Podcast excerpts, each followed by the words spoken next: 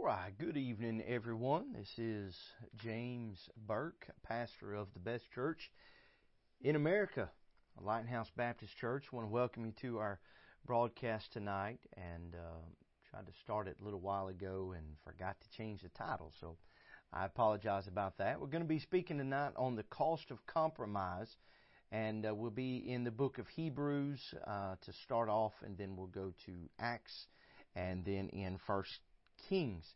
And so, if you got your Bible, be sure to take care and um, and turn to those pages. Now, I want to ask you, if you will, to share the feed if you can, and also I ask you to um, kind of sit tight. We're going to let uh, Kaylee and Rachel and Nathan sing us a song, and then from there we're going to go right into um, Brother Jody Hodnett and uh, let him give us a quick update, some exciting news. I've been holding off on uh, his, waiting for some provisional things from his government, but uh, looks like we got it. So um, I am going to play the song and let let the kids sing, and then we'll get right into Brother Jody.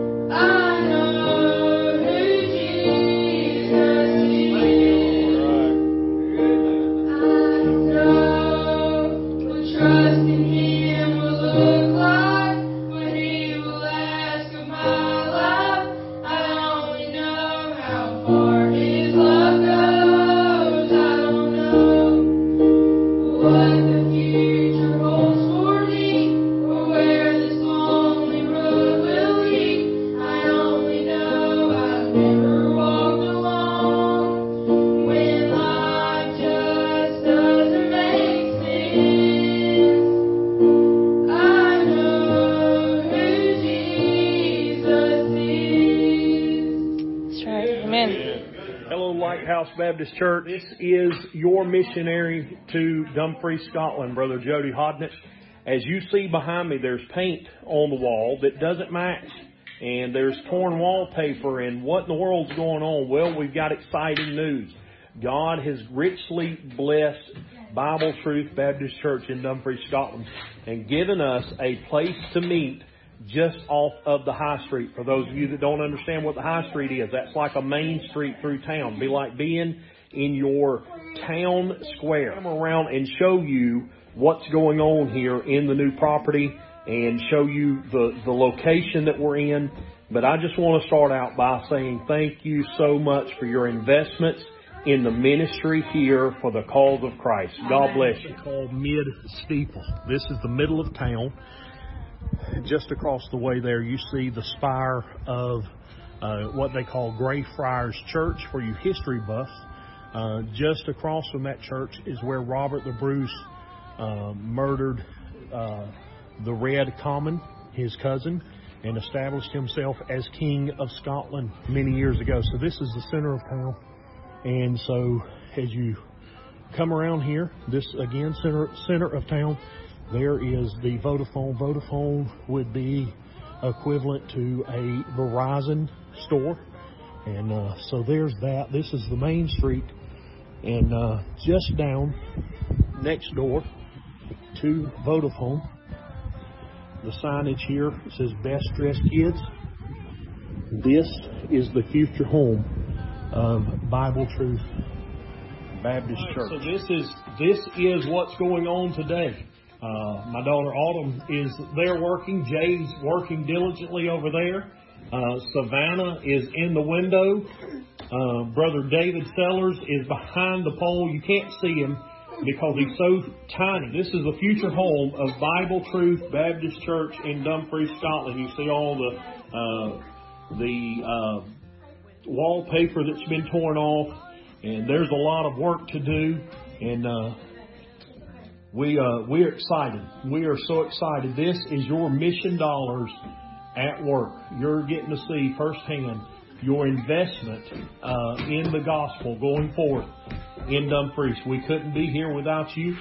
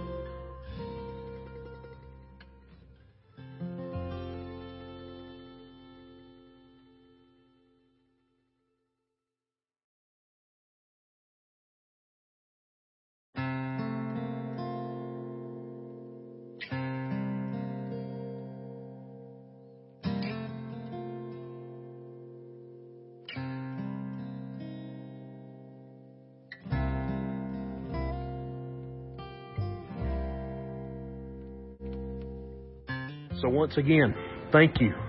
Thank you, thank you, thank you for your investment in our family as we get the gospel out in Dumfries, Scotland. Come see us. God bless you.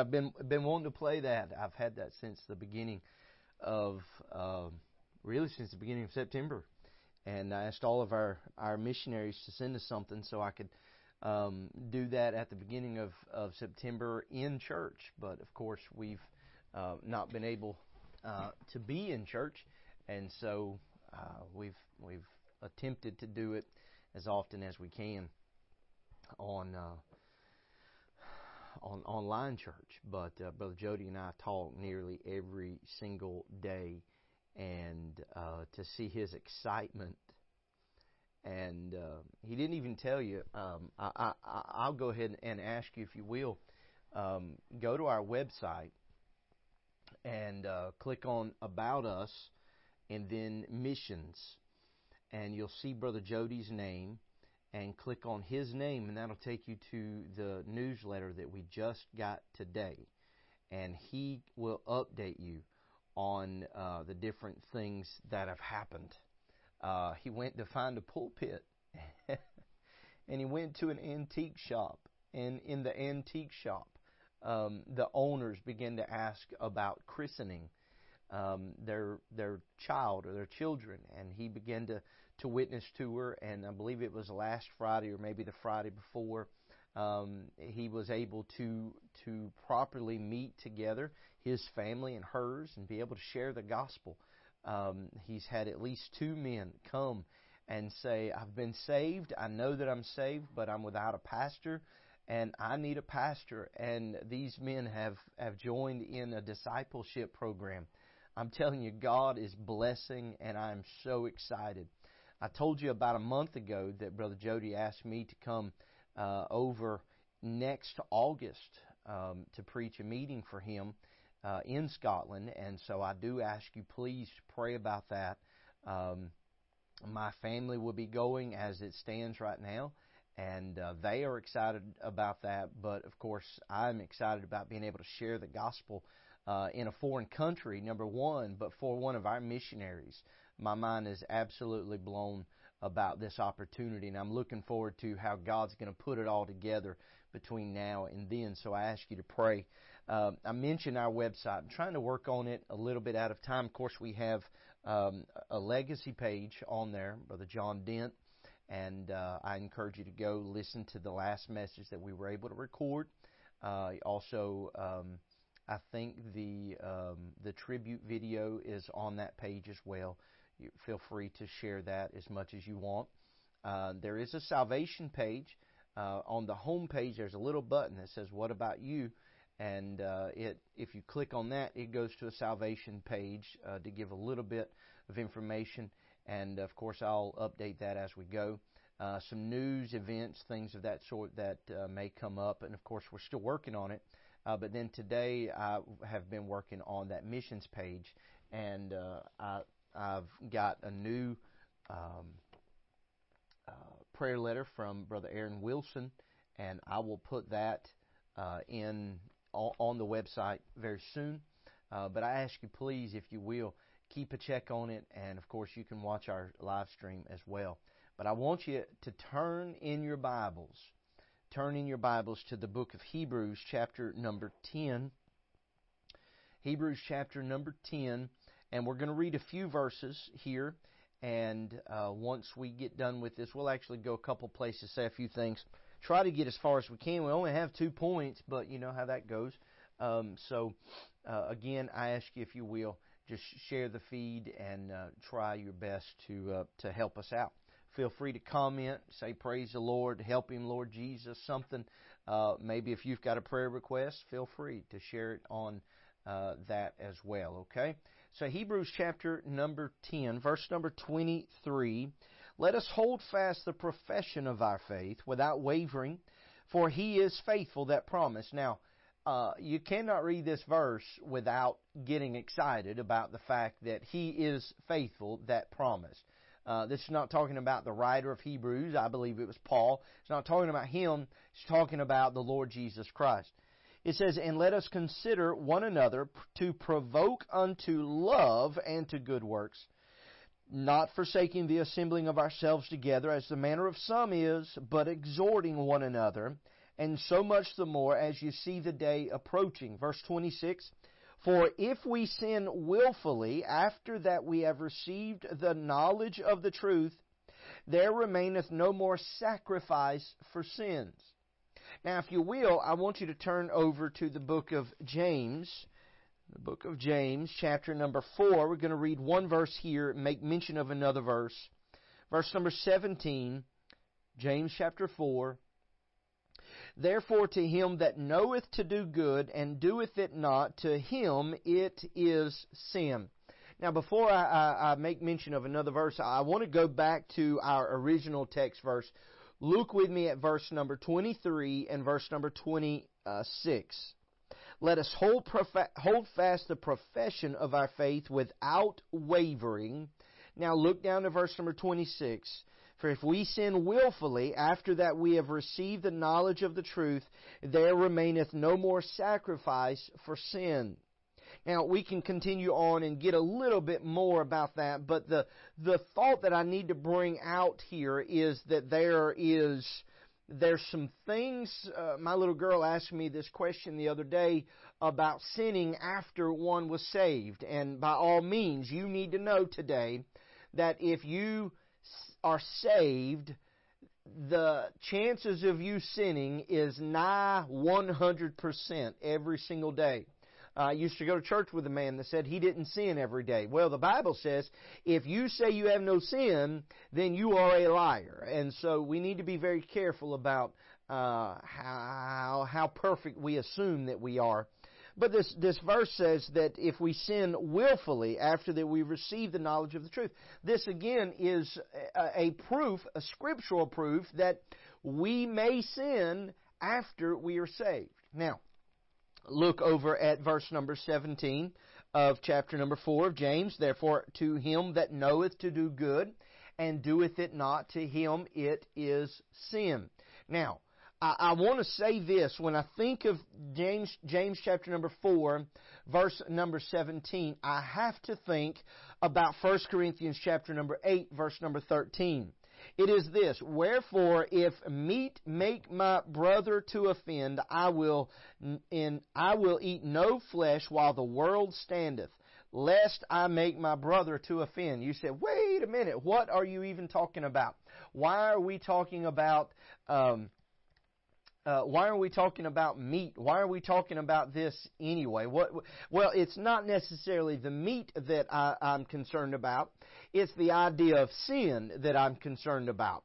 Uh, if, if the Lord doesn't change my, my thought process and my heart on this, we will probably continue a thought about sin on Sunday. And so I ask you, please do be praying for me there.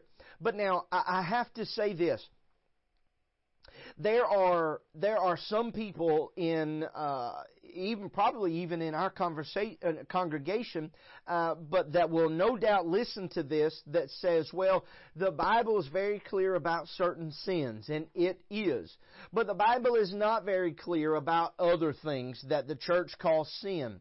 And I, I can understand that to a certain degree.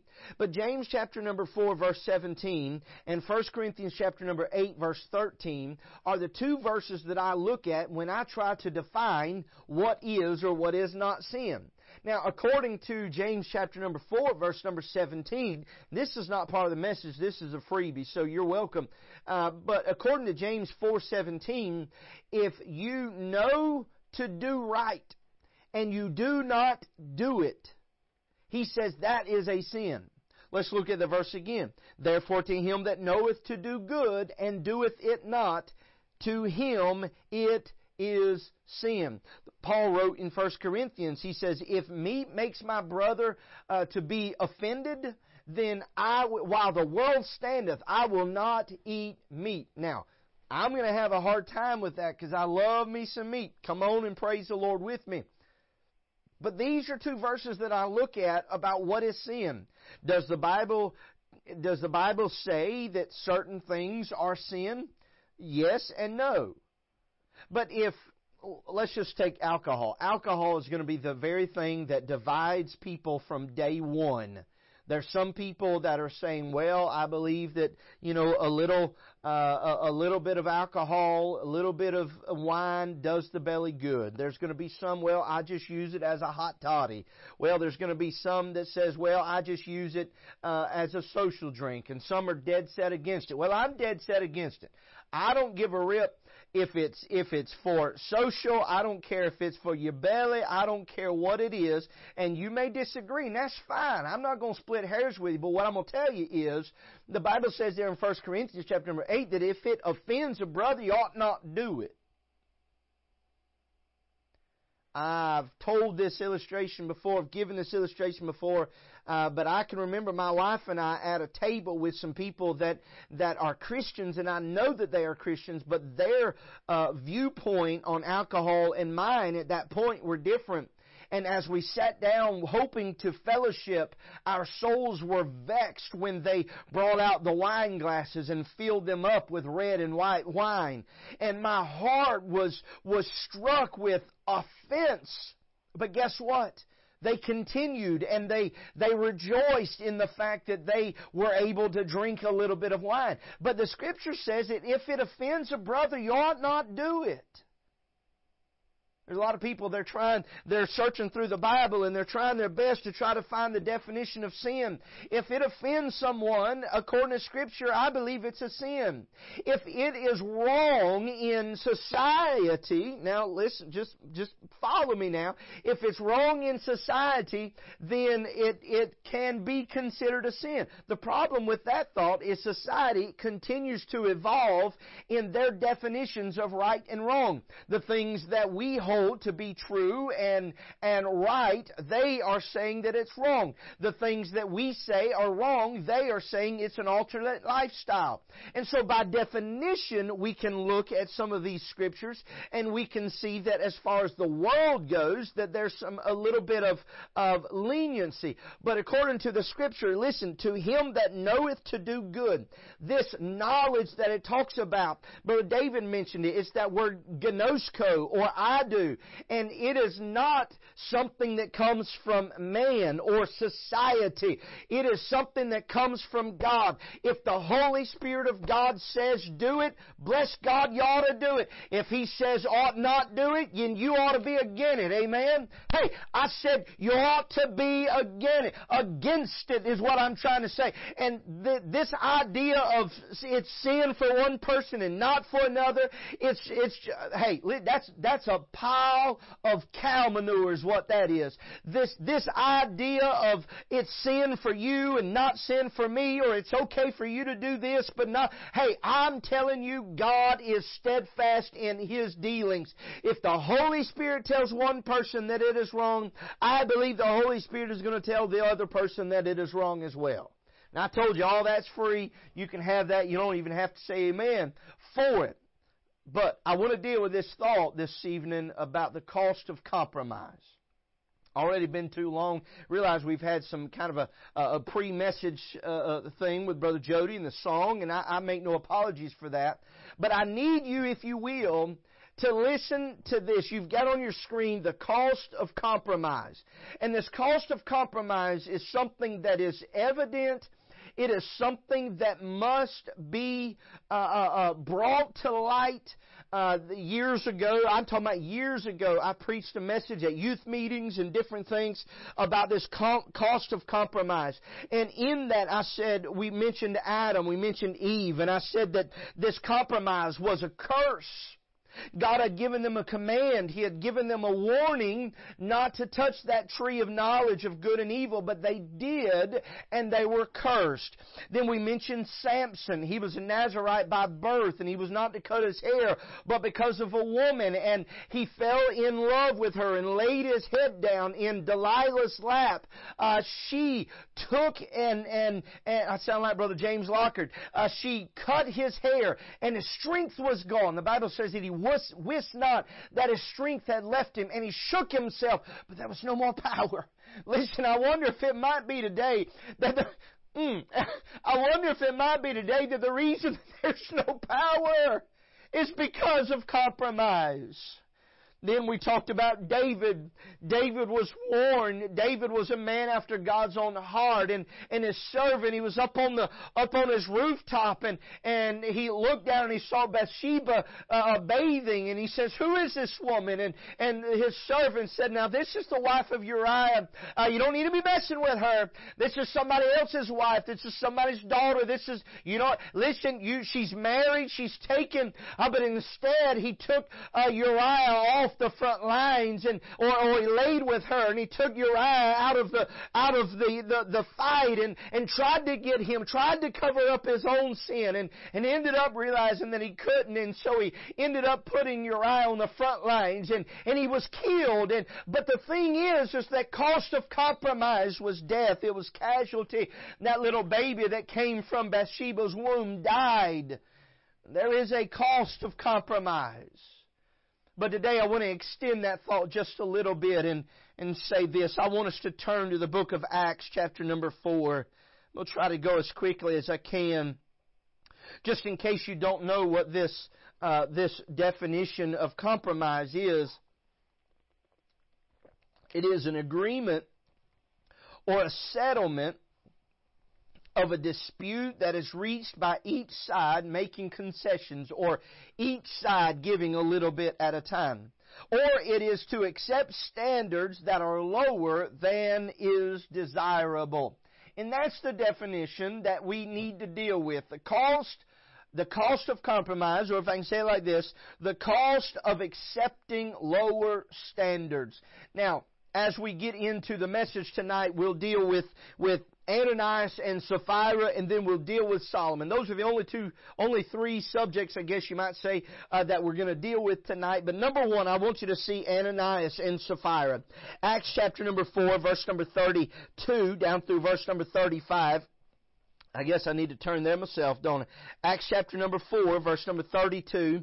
It says, uh, And the multitude of them, now this is after the, the Spirit of God began to fill the, the believers there in chapter number 4, started in chapter number 2. But he says, The multitude of them that were, uh, that believed were of one heart and of one soul. Neither said uh, any of them that aught of the things which he possessed was his own, but they all had things common. In other words, if, if uh, one had a vehicle and one didn't. I understand they didn't, but if one had a vehicle and the other didn't, they said, hey, you can have it, you can borrow, here's my keys, I'll make you a copy. If one had a home and the other was homeless, if they were a believer, they said, you can live in my home. You can have, what is mine is yours. If they had food on their table, what is mine is yours. And with great power gave the apostles witness of the resurrection of the Lord Jesus, and great grace was upon them all. You ought to preach right there, come on preacher. Uh, neither was there there any among them that lacked. For as many as were possessors of lands or houses sold them and brought the prices of the things that were sold and laid them down at the apostles' feet, and the distribution was made every man according to his need. In other words, they sold it. If they had, if some, if, if person A had plenty, uh, he would bring that or sell it and bring it to the disciples. The disciples would look at person B or C and say, "You need uh, this amount. I'm going to give you this amount, and go on your way." Uh, person C, I'm going to give you this amount, and you uh, be filled. You find food, and you take care of yourself. It says, uh, let, us just skip down, verse number 37. Having land, they sold it and brought the money and laid it at the apostles' feet. Now, so here is a warning that we find. We don't see Ananias and Sapphira here just yet. But there is a warning of the Holy Spirit and what has been working in the hearts of other believers. They were buying, or excuse me, they were selling and they were giving that to their brethren. They were preferring a brother above themselves. Look at verse number 32. It says, Neither, it said, any of them uh, that, uh, that aught of the things which he possessed was his own. Again, in other words, if he owned it, he made it freely available to anyone else. And so there is, if you will, a warning here of how this Pentecost Sunday were to work. I'm going to leave that alone. There's a, I got to leave that alone. I get carried away. The Spirit of God moved upon these men and upon these women, and everything that they had, they wanted to make sure that someone else had a part in it. They wanted to make sure that none of their brethren, none of their sisters were going without. So they sold everything. And the Holy Spirit taught them and urged them to do that. So there's a warning here in verse number 32 down through verse number 37. However, however, we're going on. We saw first the warning. Second, we see the compromise. Look with me in chapter number 5, verse number 1. It says, But a certain man named Ananias with Sapphira his wife sold a possession and kept back part of the price. His wife also being privy or privileged to the information to it and brought a certain part and laid it at the apostles' feet. Now, it doesn't sound a whole lot like anything's wrong there. Now, I need to tell you this, and you probably already know it, but this word but, anytime you see the word but, especially at the beginning of a verse or the beginning of a chapter, you need to pay close attention. We say all the time something's going wrong in our lives and then it turns around, we say, but God. Okay? So this word but is in, in this use, it is a conjunction used to introduce a phrase or a clause contrasting with what has already been mentioned. So what has been mentioned? They had possessions, they sold it, and they gave it to the needy. But, here's something that is opposite of what was just said. But, a certain man and woman named Ananias and Sapphira sold a possession, and they kept back part of the price. It is that that we find the compromise. They kept it back. Now, if you were to continue on, it says, uh, Peter said, Why has Satan filled thine heart to lie to the Holy Ghost? He didn't say to me, but to the Holy Ghost. And to keep back part of the price of the land. So, let's, let's continue. Whilst it remained, was it not thine own? And after it was sold, was, was it not in thine own power? Why hast thou conceived this thing in thine heart, that thou hast lied unto men, but unto God? Now, does God want us to sell everything that we have and give Him everything? Does God want us to go out and work 40, 60, 80 hours a week and give Him our entire paycheck? No, I don't believe God does. I believe God requires a tenth. I believe you need to give more than a tenth there is that tithe, what already belongs, but then we need to give more, whether it be in missions or in love offerings or to help someone go buy groceries or whatever. I believe we need to do more than just that tenth. Now, here, here it is. Here, here it is. This is the compromise that we see in verse 1, verse number 2. They kept it back. They kept back a part, but it says they kept, they brought a certain part. So let's just say it was half. They sold it for $10,000. They kept 5000 and they took 5000 laid it at the apostles' feet. The problem was not the 5000 that they kept. The problem was not the 5000 that they took to the church. The problem was is the lie that they told. We sold this piece of property, here it is, for $5,000. We sold this piece of property. Here is the benefit of it. We want to be like the people in verse 32 and 33 down through verse 37. We want to be like them. We went and sold a piece of property too. Here is what we sold it for. And the Holy Spirit told the man of God, something's not right about this. Something's not right about this. What happened? We see the compromise. Now they were different according to, to our English language, they were different from verse number 1 of chapter 5 from verse number 37 of chapter number 4. There's something different. But there was a certain man named Ananias. They had a warning in the previous verses. They compromised though in verse number 1 and in verse or verse number 2 rather. But now I want you to see this cost. This cost is what is so so heartbreaking about this compromise. We're dealing with the cost of compromise. It says in Ananias, hearing these words, let's go back. What, what was it that, that he heard?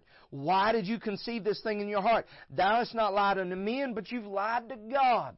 After he heard these words, he fell down and gave up the ghost. He died.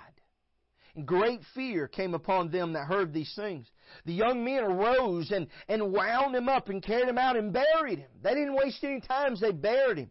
And it was about the space of three hours when his wife, not knowing what was done, she came in. Peter said, Tell me whether you sold the land for so much, for $5,000. She said, Yea, for so much. Yeah, we sold it for $5,000. Then Peter said unto her, How is it that you have agreed together to tempt the Spirit of, of the Lord? Behold, the feet of them which have buried thy husband are at the door, and shall carry thee out. Then fell she down straightway at his feet, and yielded up the ghost. The young men came in, found her dead, carried her forth, and buried her by her husband and great fear came upon the church and upon many as heard these things. The cost of compromise, I told you as we mentioned in the introduction, the compromise or the cost of compromise for Adam was a curse. The cost of compromise for Samson uh, was capture. The cost of compromise for David was casualty. Uh, but here we see the cost of compromise for Ananias and Sapphira is that they were carried away in death. Because they lied to God because they they oh yeah there's nothing wrong with holding back a certain part but you better be very honest with God. They compromise. They the bible says there in verse number 3 he says thine heart what, why why'd you let satan fill your heart to lie to the holy ghost? In verse number uh, 4 it says thou's not lied to men but you've lied to god. They were carried away in death. Number 2 let's look at solomon quickly it took longer than I thought it would. I'm sorry. No, I'm not really. First Kings chapter number three. First Kings chapter number three. I want you to see Solomon here. Solomon, one of the wisest men in the world. This is where it comes into play. Right here, he says in verse number. Um, I'm not going to read all the way back to verse number one, uh, but David, uh, excuse me, uh, Solomon said. Uh, verse number 5, it says, The Lord appeared to Solomon and, and said, Ask what I shall give thee. Solomon said, Thou showed uh, unto thy servant David, my father, great mercy, according as he walked with you. And uh, verse number 7, And now, O Lord my God, thou hast made thy servant king instead of David my father. And I am but a little child. I'll know not how to go out or come in. And thy servant is in the midst of the people which thou hast chosen, a great people that cannot be numbered nor counted for multitude. Give therefore, here it is, give therefore thy servant an understanding heart to judge thy people, that I may discern between good and bad, for who is able to judge this so great a people? Thy so great a people. And the speech pleased the Lord. And God said in verse number 11, Because thou hast asked this thing, and hast not asked the thing uh, thyself long life, neither hast asked riches for thyself, nor hast asked life of thine enemies, but asked for thyself understanding, discern judgment. Behold, I have done according to thy words. I've given thee wise and understanding heart. He also says in verse 13, I've given thee which thou hast not asked riches and honor, so that there shall not be any among the kings like unto thee all thy days. Talking about the cost of compromise here. What has happened in these verses that I've just read is that there was a warning. You say, well, I didn't read a warning, I read a blessing. He asked God to give him wisdom so that he can judge, and God honored that and gave him wisdom, gave him these, uh, uh, these uh, uh, uh, not only wisdom but riches and honor. God gave, and in that giving, he made a promise to God that he would be truthful, that he would be his all of his days. He says, I, am but a lad. I'm, but, I'm, I'm a child. I can't even go in and out on my own. God, I, I need something. I need wisdom, and God granted him that. But I want you to see now the compromise in verse chapter number 11. We'll kind of skip through verses 1 through 8. But King Solomon loved strange women. You need to do a word study on this, this word strange. I encourage you to do it. I, I, I, may I may preach a message on this one day, but there's strange women, there's a strange fire, and there's a lot of churches that have embraced a strange fire into their bosom. I can't go there. Solomon loved strange women. And the Lord said unto the children of Israel, now this is, this is going backwards. The Lord said unto the children, He gave them instruction years and decades and centuries ago. Ye shall not go into them. Who? These children of Pharaoh and Moab and Ammon and Edom and Zidon and the Hittites. He said, Don't go into them. Why? He says, Neither shall they come in unto you, for they will surely turn your heart after their gods. Solomon clave unto these in love. Hmm. And he had seven hundred wives and princesses and three hundred concubines. And his wives turned away his heart.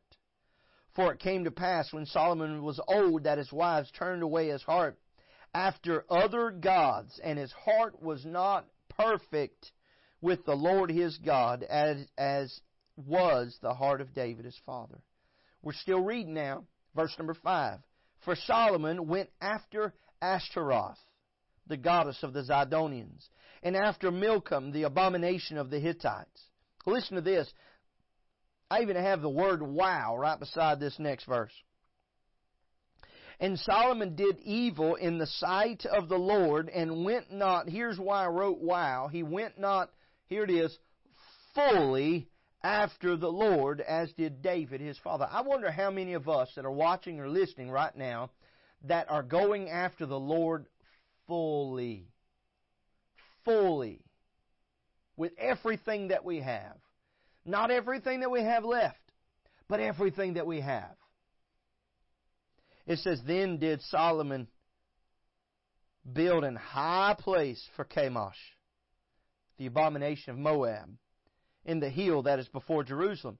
And for, so in other words, this means that he also built a high place for Molech. Verse number 8, and likewise did he for all his strange wives. What we find here is the compromise. In chapter number 3, God gave him wisdom and God gave him honor and God gave him riches because he had made a promise throughout the scripture that he was going to live for God. Now he's an old man. He's already joined himself to all of these, these strange women, if you will. He's got 700 wives, isn't that what the scripture says? 300 wives, 300 concubines, 700 wives and princesses. I think it's summed up in verse number 6.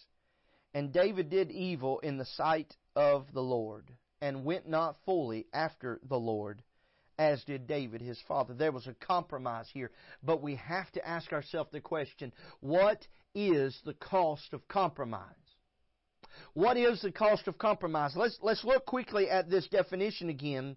It is to accept standards that are lower than is desirable. Now I told you we're going to focus on that, but, but my mind real quick is going back to that previous definition that we mentioned. An agreement or settlement of a dispute that is reached by each side making concessions. What are you giving up so that you can have that pleasure in your heart?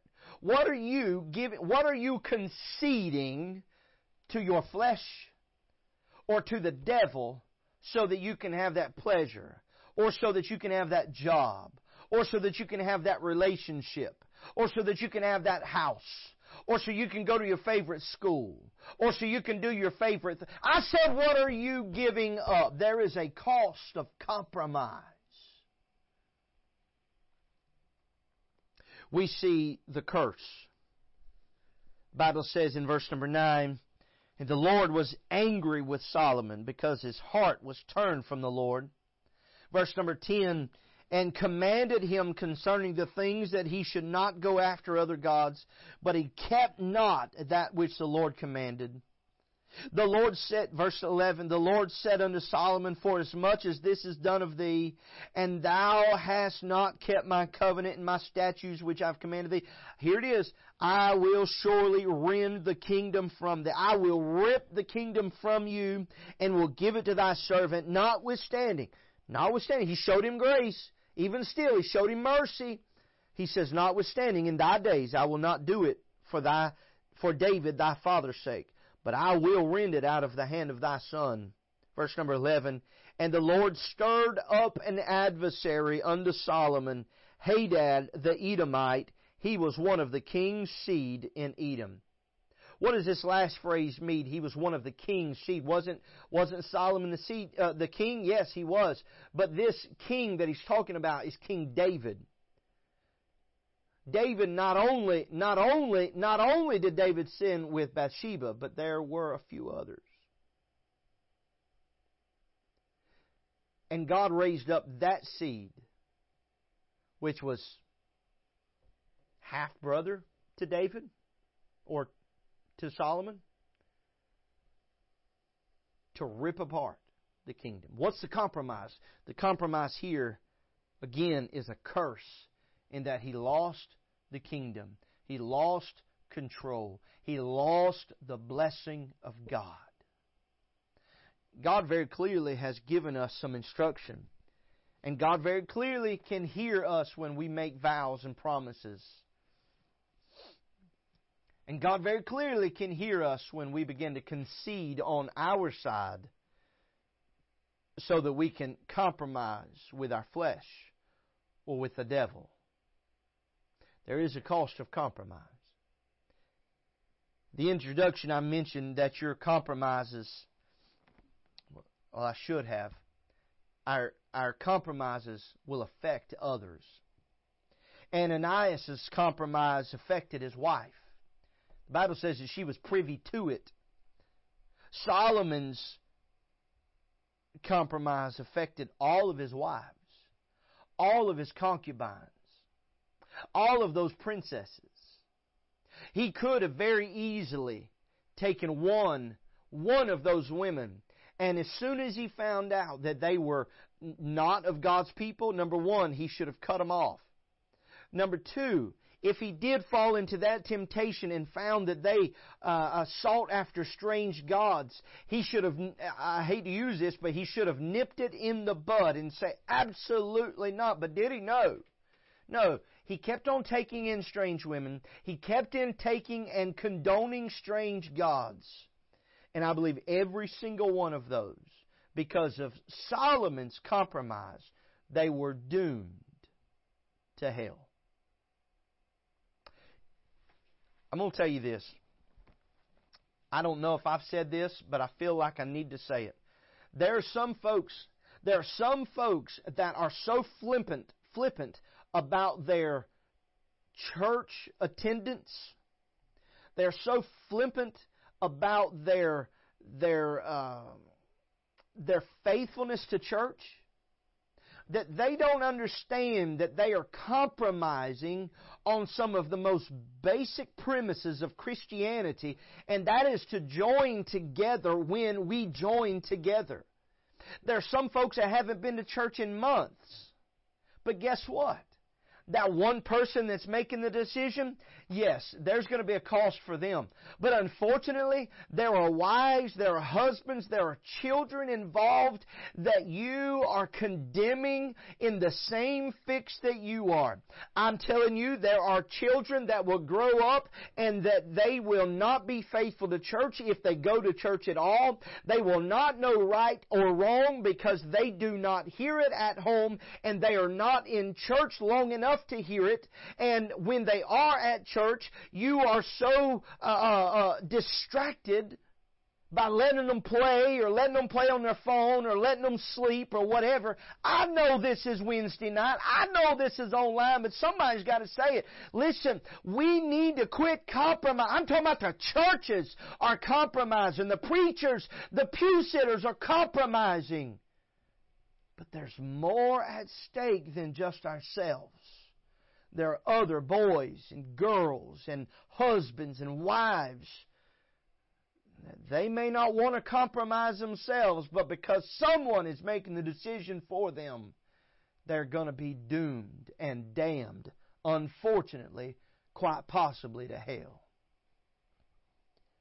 Your compromise will affect your spouse, your children, your, your siblings, your church family the people that you used to sing with, and you're, you're not there to hold your part. The people that you used to play with and you're not there to, to play that instrument, to do what, what your, your part is. There's an empty chair there. There's an empty pew there. Those that you used to invite to church, you better mark it down. They're watching. They're watching you. Listen, in my neighborhood, there's not a whole lot of people here, but you better know, you better know that they have noticed, they have noticed over the last month that on Sunday mornings, regardless, or eh, outside of this past Sunday, you better know that they have noticed that, that garage door has not come open and those cars have not left this parking lot going to church every Sunday morning and going to church every Sunday night. You say, well, well, we're not having church. I understand that. But there's a lot of times that we are having church. This last Sunday is evident of that. We are having church and there's some of you that could and should have been there that wasn't there.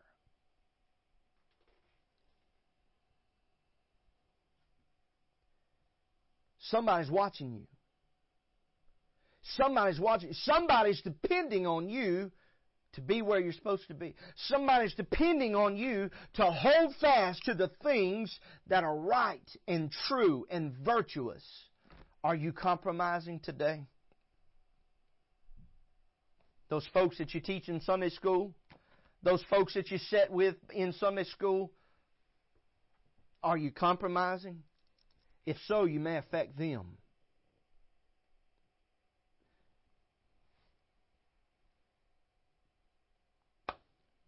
Compromise is catching.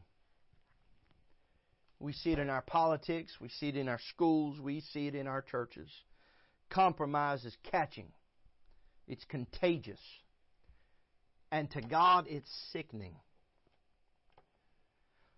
I understand this probably wasn't a normal Wednesday night message, but it's what the Lord gave me, so we got to run with it. But I want you to know, as harsh as I've been tonight, I want you to know I love you. If I didn't, I'd tell you to go fly a kite somewhere. If I didn't, I'd say go out to the lake somewhere. If I didn't, I'd say go do whatever you want to do. We'll be here when you get back. But we need to be together and we need to pay attention to our compromise. can I say this? In Galatians, it says if you see a brother that has stumbled, that has fallen, he says we need to go and rescue them. We need to go restore such an one because if it were not for the grace of God, we'd be there too. So it may be that you see someone that's just about to stumble, just about to compromise. Won't you try to be there for them before they get there? Maybe they've already stumbled, they've already compromised. How about instead of uh, uh, uh, uh condemning them, instead of beating them up, how about let's just go to them in brotherly love and, and kindness and, and lift them up and try to try to brush them off and say, hey, I understand that you've fallen and I, I've fallen too and, and I might fall tomorrow, but I want you to know I'm here for you right now. Let's get back on the path. So I say this to you. I love you. And I mean that. But if you've fallen and you've stumbled and you've compromised, I want you to reach out. I want you to call me. I want you to send me a message, send me a text and say, hey, I need to get back on the right path. I've tried and I've tried and I've tried. I'm still, I'm still missing. I'm still missing the mark. It's like I can't go, go forward because I keep falling back. And let me tell you something. Let me tell you something. If we continue, and this is, this is the problem. A lot of times we do this and we blame everybody else. And we bring everybody else up all the time. Well, this person hurt me, or that person hurt me, or, or this happened, and this happened. And I'm so sorry that they hurt you, and I'm so sorry that that happened. But let's, let's look at this thing. You are not living your life for them. And they are, demand, they are not demanding how you live your life. They are now out of the picture. Let's move on. And let's realize that the common denominator in all of this is not that one that hurt you. It's not that man that hurt you. It's not that child that hurt you. It's not those harsh words. It's you. The common denominator in all of this is you. It's time to quit blaming.